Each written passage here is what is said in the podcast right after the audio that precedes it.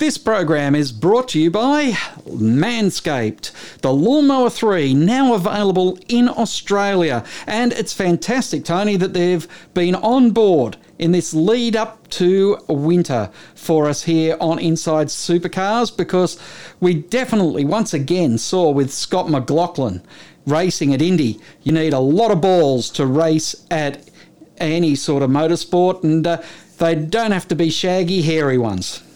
Indeed not. And by crikey, is the equipment that Manscaped provide some of the best you can imagine. I mean, it's a third generation trimmer. It's got ceramic blades and has a rev limit of about 7,000 RPM, which is extraordinary, and yet it's so quiet. Quiet and safe to use in the shower, because the waterproof technology allows you to groom your way to even a better feeling in life. So it's very cool. There's a LED light which will groom up what you're wanting to do, and it all works beautifully well with then also the reviver and preserver to give you the treatment and feel that you want after you've done the job. Craig, I couldn't be happy with the product they provide.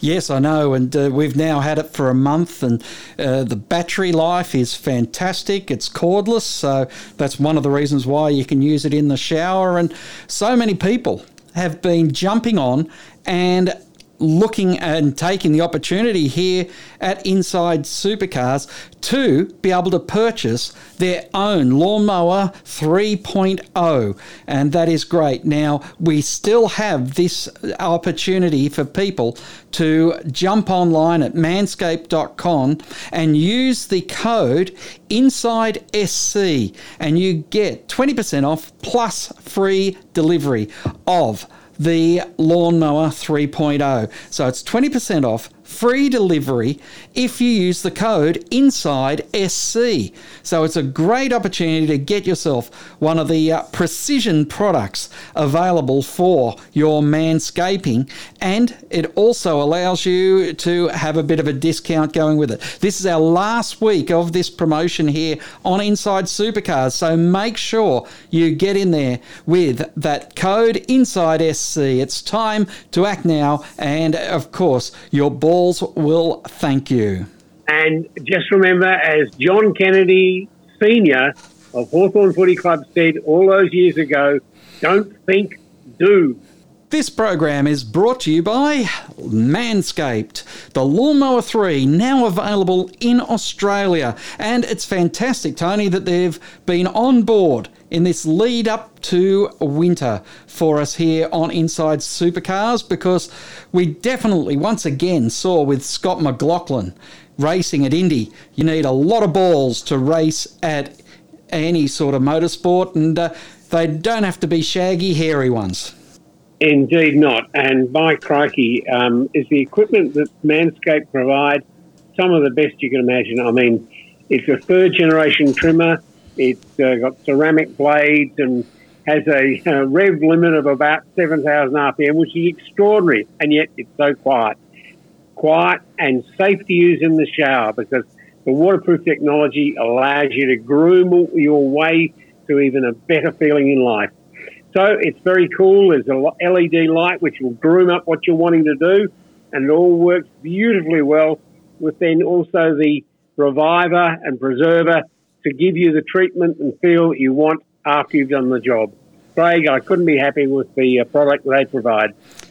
Yes, I know, and we've now had it for a month, and the battery life is fantastic. It's cordless, so that's one of the reasons why you can use it in the shower. And so many people have been jumping on and looking and taking the opportunity here at Inside Supercars to be able to purchase their own Lawnmower 3.0, and that is great. Now, we still have this opportunity for people to jump online at manscaped.com and use the code INSIDESC, and you get 20% off plus free delivery of the Lawnmower 3.0. So it's 20% off, free delivery if you use the code INSIDESC. So it's a great opportunity to get yourself one of the precision products available for your manscaping, and it also allows you to have a bit of a discount going with it. This is our last week of this promotion here on Inside Supercars, so make sure you get in there with that code INSIDESC. It's time to act now, and of course your balls will thank you. And just remember, as John Kennedy Sr. of Hawthorn Footy Club said all those years ago, don't think, do. For those nights when one drink with the girls turns into a bottle, but you need your car for brunch the next day, there's pickup. Or at Friday work drinks, where you don't want to leave your car with expensive tools at the pub, there's pickup. Don't miss out on the fun. Get a pickup. Simply book on our app and we'll pick you up to drive you and your car home. Two drivers arrive, one drives you home in your car and the other driver follows. Download the Pickup app today. That's PKUP and wake up worry-free. Hi, I'm Jamie Wincup. Hi, I'm Rick Kelly. Hi, I'm Lee Holdsworth and you're listening to Inside Supercars. From the racetracks across Australia, and here's Inside Supercars. Welcome to Inside Supercars, Craig Bell and Tony Whitlock, and we're joined by one of the doyens of the paddock, a man who has put his team, Erebus Motorsport, on the map in more ways than one. Barry, welcome on board. You're just about to jump on a plane any time soon for Darwin.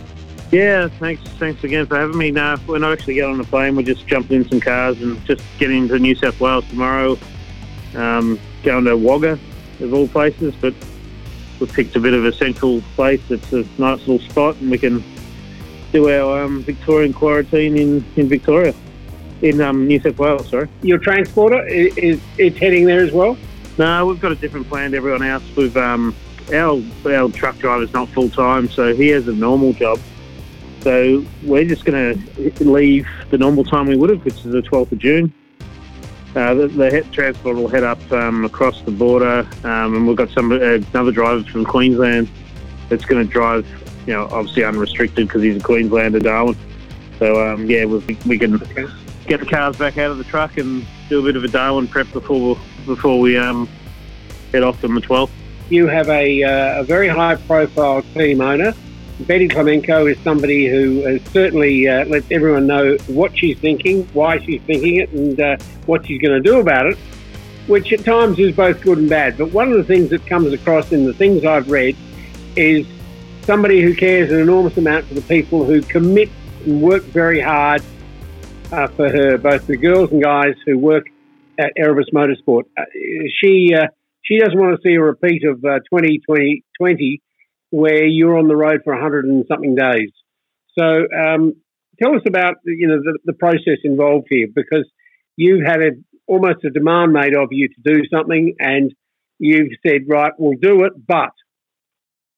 Yeah, I guess last year she took it pretty hard that we're all on the road and, away from our families and our lives, and, it affected some people different to others, and she basically put her foot down at the end of last year and said to us all, we can't do it again. She was like, I'm not going to allow you to do it again. So when it looked like happening again last week, we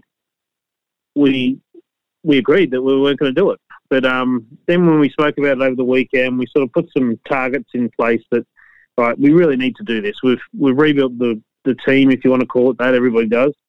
We've got some fantastic drivers, a fantastic crew, really good commercial support with, some really good partners like Boost and Hosland and Shoran Partners and WD40 and all these great partners.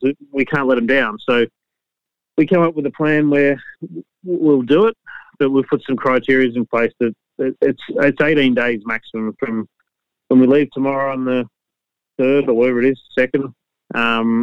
We fly back on the red eye from Darwin on a Sunday night, and we're back in Melbourne. And Supercars have agreed to that and said that they're not even going to ask us to stay on the road to do Townsville. So obviously, a lot of the teams are the same.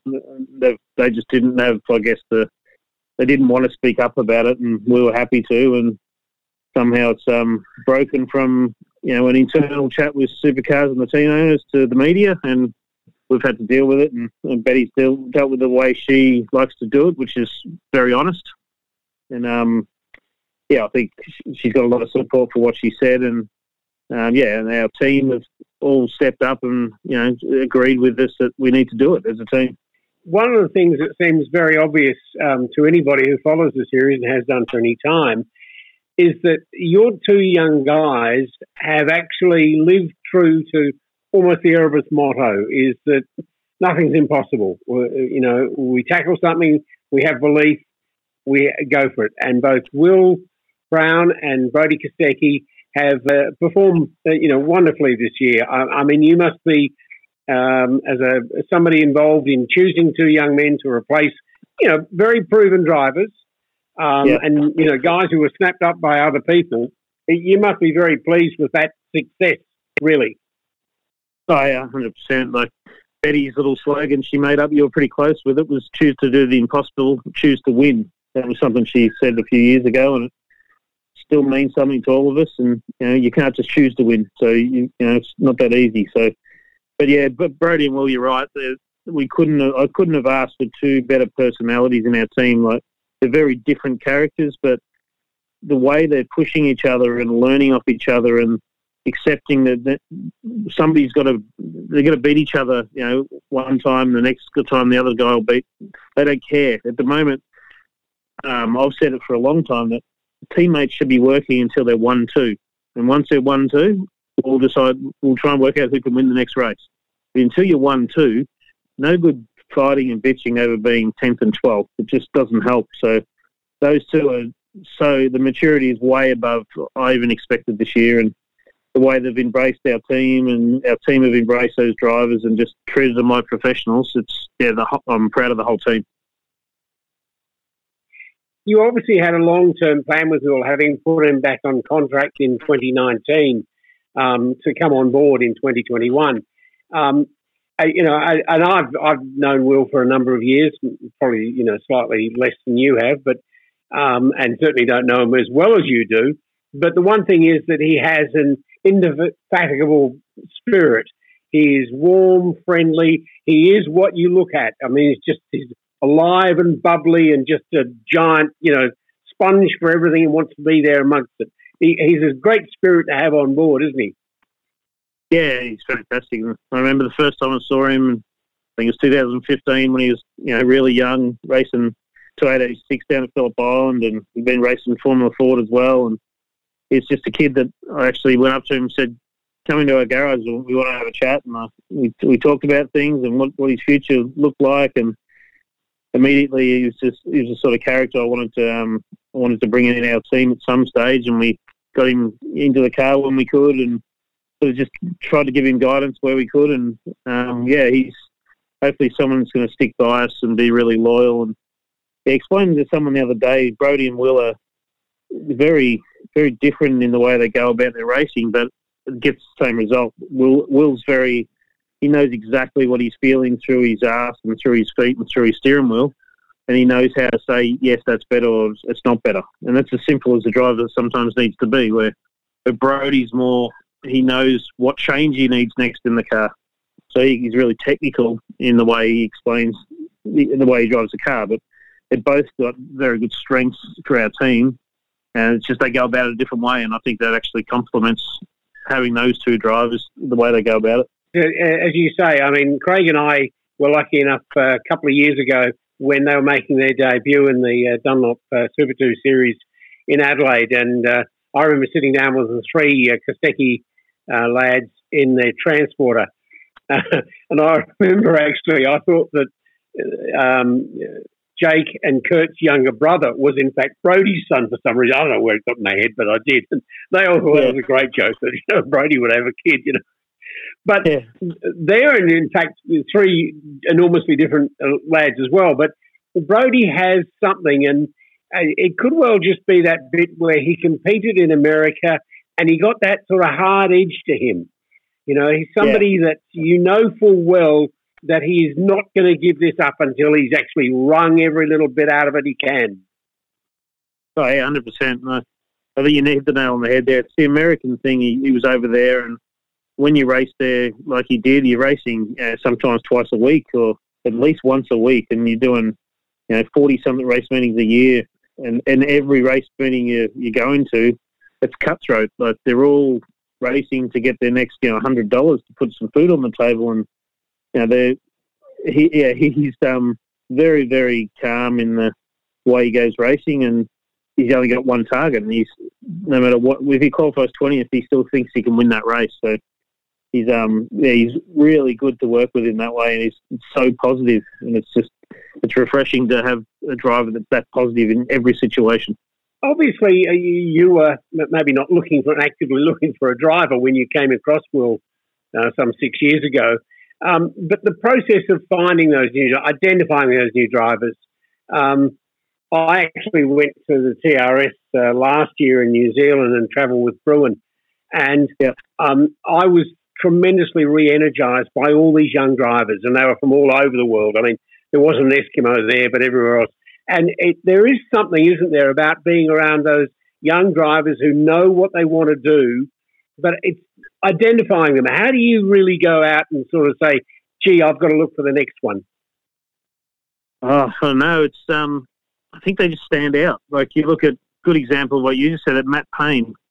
He, in TRS last year, he did a really good job for a kid straight out of go-karts, and you look at him at Tail and Bend in the Porsche race. He qualified on pole by like 0.6 or something ridiculous, and he had an incident in the first race or whatever, but he's just instantly shown that he's one of the next guys that people need to sign up. He's incredible for the amount of experience he's had in the tin top, apparently 2 rounds in the tin top, and the rest has been a go-kart career and a little bit of TRS. He's definitely one people got to look at and love to give him a drive or give him a steer, but we're sort of stacked up with young guys at the moment. So we've got some really good young guys coming through, like Jalen Rowbottom, Reece McCarthy. He's a really, really good young kid. He's only 17 and wins everything in Formula V, and he's now doing Super 3 with Terry. Yeah, Jalen's he's only 18. He's an unbelievable driver, and really good mature kids that are ready to do the business, and they just need the guidance and obviously a bit of backing behind them, and they can probably make it as much as Brodie and Will. And, at the end of the day, if they go to another team, like Brock Feeney, we gave him his first opportunity in a supercar at a co-driver test at Winton, and look where he's gone already, and his profile's up there, and he might even get a Triple Eight seat next year. So, it makes you proud just working with some of these young kids, whether they come through your actual team or not. It's something I really like doing and seeing guys achieve. One of the things that, is that Erebus had gone through an enormous upheaval. You lost, obviously your 2 drivers, or decided, for whatever reasons. Yeah. You had a number of changes in race engineers and data and crew personnel, yet you've been able to pull together the elements, perform at a higher spectrum and level it up. You must have actually done an enormous amount through the off-season, of which it was very few months, but weeks almost. How much did it encompass everybody getting on board? That's all it was. Like, the guys that left didn't want to be there. So it's a simple philosophy for us. If you don't want to be there, you can walk out the door, and that's essentially what it was. And we weren't going to beg anyone to stay because it doesn't work. We could have begged Anton to stay and paid him more and more money, but he didn't. Not that he didn't want to be with us, he had the biggest opportunity in pit lane to go to the 3 times championship winning team, current Bathurst winners. No one will ever blame Anton for what he's done, and I'm proud to say that we got him to a point where he got that opportunity. But the rest of the team, we've given lots of internal people that have been with us since 2016 opportunities now to step up, and they've stepped up 10 times more than I actually expected them to, and we've got a really, really good, strong team now. We've got a lot of the ideas that we already had in the last 5 years and the processes, but we've got all these ideas that these guys had, like young Tom Moore and Wayne Mackey and guys like that, that had sort of been held back a bit because they weren't the main engineer. They sort of could contribute but not get listened to a lot. And now that they've got to step up, they've got to make their opinions known and make the decisions. And to their credit, they've been able to do that. And George Cummins has been a great person to get on board. And he was obviously at Kelly's for 5 or some years with Rick Kelly, but he's a huge asset. I can't believe they've let him go because he's one of the nicest guys and smartest guys I've worked with. And the way he's worked with our younger engineers like Tom and embraced Wayne's passion and enthusiasm, our engineering group is strong, or stronger than it's ever been. And its main experience is George. And it's really good, and I can't wait to see what we're going to do over the next year or two. Betty, by example, sort of leads a team and gives you the ammunition, shall I say, or the means by which you do things, and Erebus do things in a different manner.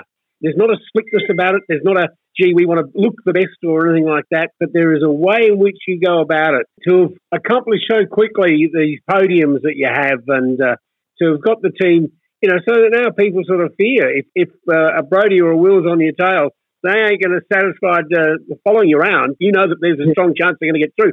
That's a wonderful position to have got your team in, isn't it? Yeah, I think so. And I know I'm happy to say that that's my character, and I think some of the young guys we brought on the journey, like Brad Tremaine and guys like that we've had since the start in Melbourne, he sort of already had a natural races, mentality, but he's actually really worked with me really close and, wanted to learn off, not just me, but anybody else you could learn off. And when you have passionate racers in your team, it makes a massive difference and it just pushes everybody. And no one that works for us is there because they just want a job. They're there because they want to go racing. And when you've got that mentality, it's a totally different situation to some teams where half the crew are there because they really want to win a race and the other half are there because they think it's a cool job. And no one that thinks it's a cool job and isn't a racer will survive in our team. It's just the atmosphere we've created, and people see me and my attitude as a bad thing, but you have to be that passionate, you have to be a racer, and you have to want to win because that's the only way you're going to get to the top. You can't just sit there, going, I like this job, this is really cool, when's the weekend coming? It just doesn't work. So I think that's all it is. We've got the right group of people that actually really want to win races. Just as an aside, be interested, did you watch the Indy 500? Yeah, I did, yeah. Yep. It's certainly fascinating to see the way in which the organisation of IndyCars has built itself into a parity formula with two different engine manufacturers and successfully done it. We didn't know whether it was a Chev or a Honda was going to win. I mean, certainly the Hondas had looked stronger, but the Chevs could not be discounted. And as it turned out, one of the podium places was a Chevy. So it was terrific to see that worked so well. Yeah, it was. Obviously, all the same chassis, and they got paddle shifted. No one seems to care about that. The racing was really good. There's so much strategy involved and timing of when you're going to get a slipstream. And the only thing I thought was strange is where did all that traffic all of a sudden come from with 1.5 laps to go? Like, with 2 laps to go, I thought the guy in second was, I can't remember his name, but the young fella, he looked like he was going to win it easy. And then all of a sudden, there's all this traffic in front of Helio that could tow him around, and the guy behind didn't have a chance then because the guy leading had a tow. So it was fascinating to watch that last lap in a bit, and it was almost like the field backed up to him to help him win it. It was weird, but... the whole journey of that race was just, it didn't get boring. As funny as it sounds, driving around in an oval, it didn't get boring. You could see all little strategies playing out everywhere and people trying to get laps back. And Dixon got the lap back and then, his engine stalled or something in the pit stop. And yeah, it was a really good, fascinating race to watch for somebody that actually gets motorsport. What I would love to see in supercars is go to smaller tanks and allow you to have a lot more strategy options. I know I've been banging on for years to say you should only have half the size of tank because then if you have to pit even twice in a sprint race, you've got to make a whole bunch more decisions about how you're going to run that play. And what is fascinating about Indy is guys got behind. Yeah. They were making decisions, and Scott McLaughlin, he made that mistake on pit lane. His team was able to flip to that other strategy, and they said, well, we're going to run for a safety car. And if we get a safety car, we're going to finish top five. If we don't get a safety car, we're going to be, down the back. But people are willing to do that in that form of racing. And I think it's because, you've got to have 8 stops over the course of 500 miles. And I think supercars need to look at that model a bit more closely.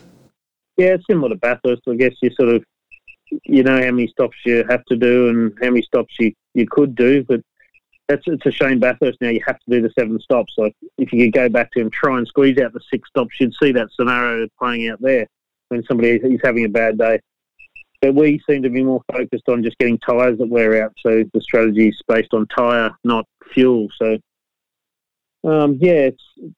I think the super soft tyre that we're about to enter into is going to be interesting, and hopefully it brings out some more passing and strategy. And, I think it will. And it'll bring some of the more of the younger drivers up there, I think, because it's a new tyre you got to learn and no one's got an advantage. Now, I did notice you made a comment about paddle shift. Are you for or against the paddle shift idea? Well, as a team, called team owner, CEO, someone that's got to run the budget, we need it because the engines we're trying to put into the category that's going to save us all money and keep us all going, they're probably not going to be as prone to over revs as what we've got now. So you've really got to consider the paddle shift and the auto blip you might not need, but then auto blip saves the gearbox. So there's a lot of positives in that side. And on the racing side, I also believe it's going to open up more opportunities for young guys, which we talked a bit about. And young guys should be able to have the opportunity, like, I don't know about that young kid I talked about, Matt Payne, and whether he's actually driven a manual car, heel and toe, all that stuff. It'd be sad for him not to get a proper opportunity in the supercar because he can't, heel and toe or use a gearbox properly. But there will be drivers like that aren't getting opportunities because of their experience. And that's why a lot of the older guys are up in arms about it because they're protective of their jobs. So I think... If we go paddle shift after 2 rounds, no one will even remember that we had gear sticks and the racing. You just focus on the racing again. Are you encouraged by what you've seen in recent times on Gen 3? And obviously you've seen a lot more than Craig or I or the public has in terms of the plans and the CAD drawings and things like that, the engine discussions. Are you sort of feel that they're closer than maybe we think they are? Yeah, we're in it's not the best position, but a lot of that's down to what happened last year with COVID, and there's so many reasons why it's a little bit behind. But they've done a lot of work, and there's a lot of great things in the concept of that car and what it's going to be for the teams, for making the cars repair better, making them cheaper to maintain. Minimising development. It's all positives for the future of the category. So, I'm really positive about it. And I think, as soon as we can get them on track, so hopefully we can get it for the start of 2022 and everybody just jumps on board and we make it happen because it's what we need. We need it for the fans. We need it for the teams. And, it's going to be an exciting little journey for supercars. Having been involved in the category since the 90s, Barry, you would know full well how much Project Blueprint cost more than the previous car, how much Car of the Future cost more than the previous car. We know that everything in life, that, it doesn't go backwards. But do you think there's a chance that with Gen 3 that cost could become, a little less inflated? They could stabilise a bit more?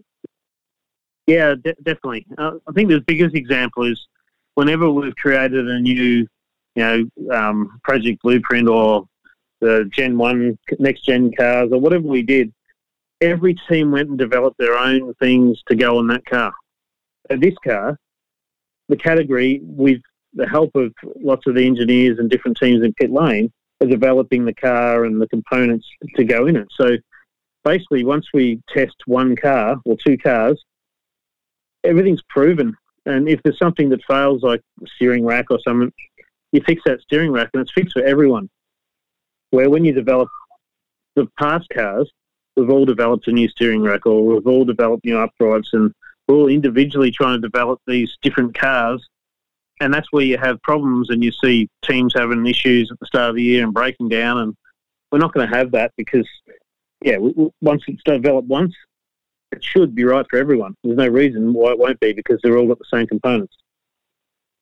There's still going to be plenty of tuning opportunities. Like, it's not going to be like Porsche or anything where you basically can't do anything. You just adjust the cameras. We're still going to have lots of opportunities to make the car fast or slow. So it's still going to be a massive engineering effort for the teams to get the cars winning or not winning. It's still going to be easy to get it wrong. Not since the VSVT swap over have we seen a supercar developed and launched halfway through the year. Is it better to do a mid-season launch than it is to wait for 2023, in your opinion? My opinion, I think, I don't think it's a problem. And I said that to someone yesterday, that I didn't remember that in 1999 we went BS to VT in the middle of the season, so it's been done.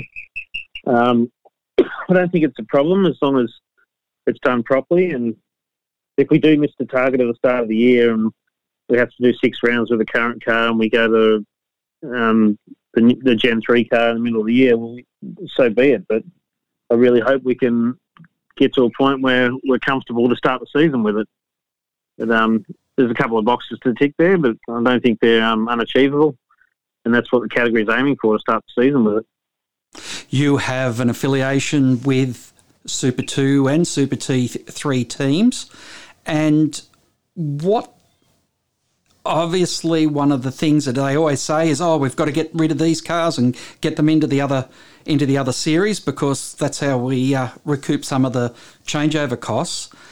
Yeah. Are you in the position where you've got to try and push that again, or do we need a bit of time for them to stabilise before they can go after you come off 2020 and now 2021 having its share of COVID issues?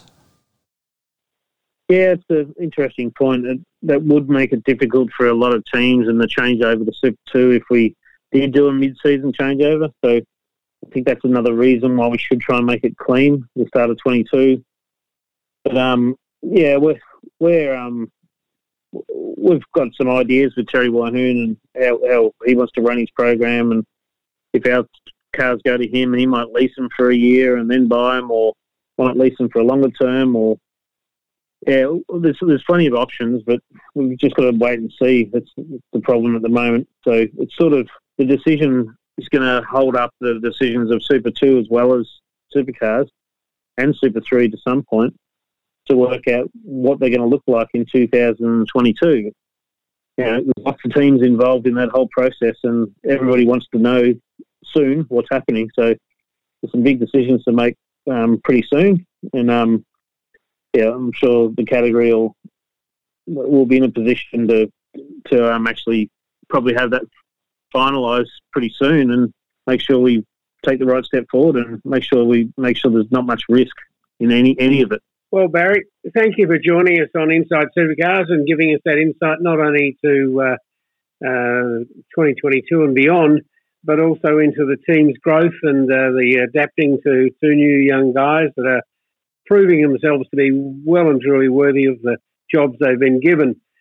I'm fairly certain in my mind that a podium or 2 or more will be coming Erebus way this year, and I'm sure that's what you're working towards, but... best of luck with it all. Enjoy Wagga. As you well know, they liked the name so much they called it twice, didn't they? Yeah. So enjoy Wagga and all it's got there, as well as Darwin. Yeah, no worries. Thanks for your time. And I probably skipped over the whole Betty thing, but you know, the thing that I think people don't see about Betty is she's very involved in the team, and you know, she's helped me a lot in my journey since I've been with her. Learn more about business and you know, how she runs her business, which is a totally different business to supercars, but she's a very, very smart person. And, you know, I get onto the phone to her a lot of times and just talk about how stuff's going and ask her advice. And even if she doesn't know what I'm talking about exactly with the technical side of it, she'll always have a good opinion on what she thinks, whether it's right or wrong. And, you know, we just, I think we complement each other in our strengths. So she's a very good person to have in our category, and I'm glad to have her as a boss. I'm sure that Erebus continue to show the horizontal management that occurs there, and that's the reason why that the team has been so successful in recent years. So thanks again, Barry, for joining us on Inside Supercars. No worries, thanks guys. Inside Supercars is produced by Thunder Media. Tune in next time for more. Or lock in the podcast on your iTunes or mobile device, search Inside Supercars. The views expressed on Inside Supercars, including the panellists and guests, do not reflect the views of the network, Thunder Media or Sport Radio. Any publication or rebroadcast of the show without the expressed written permission of Thunder Media is strictly prohibited.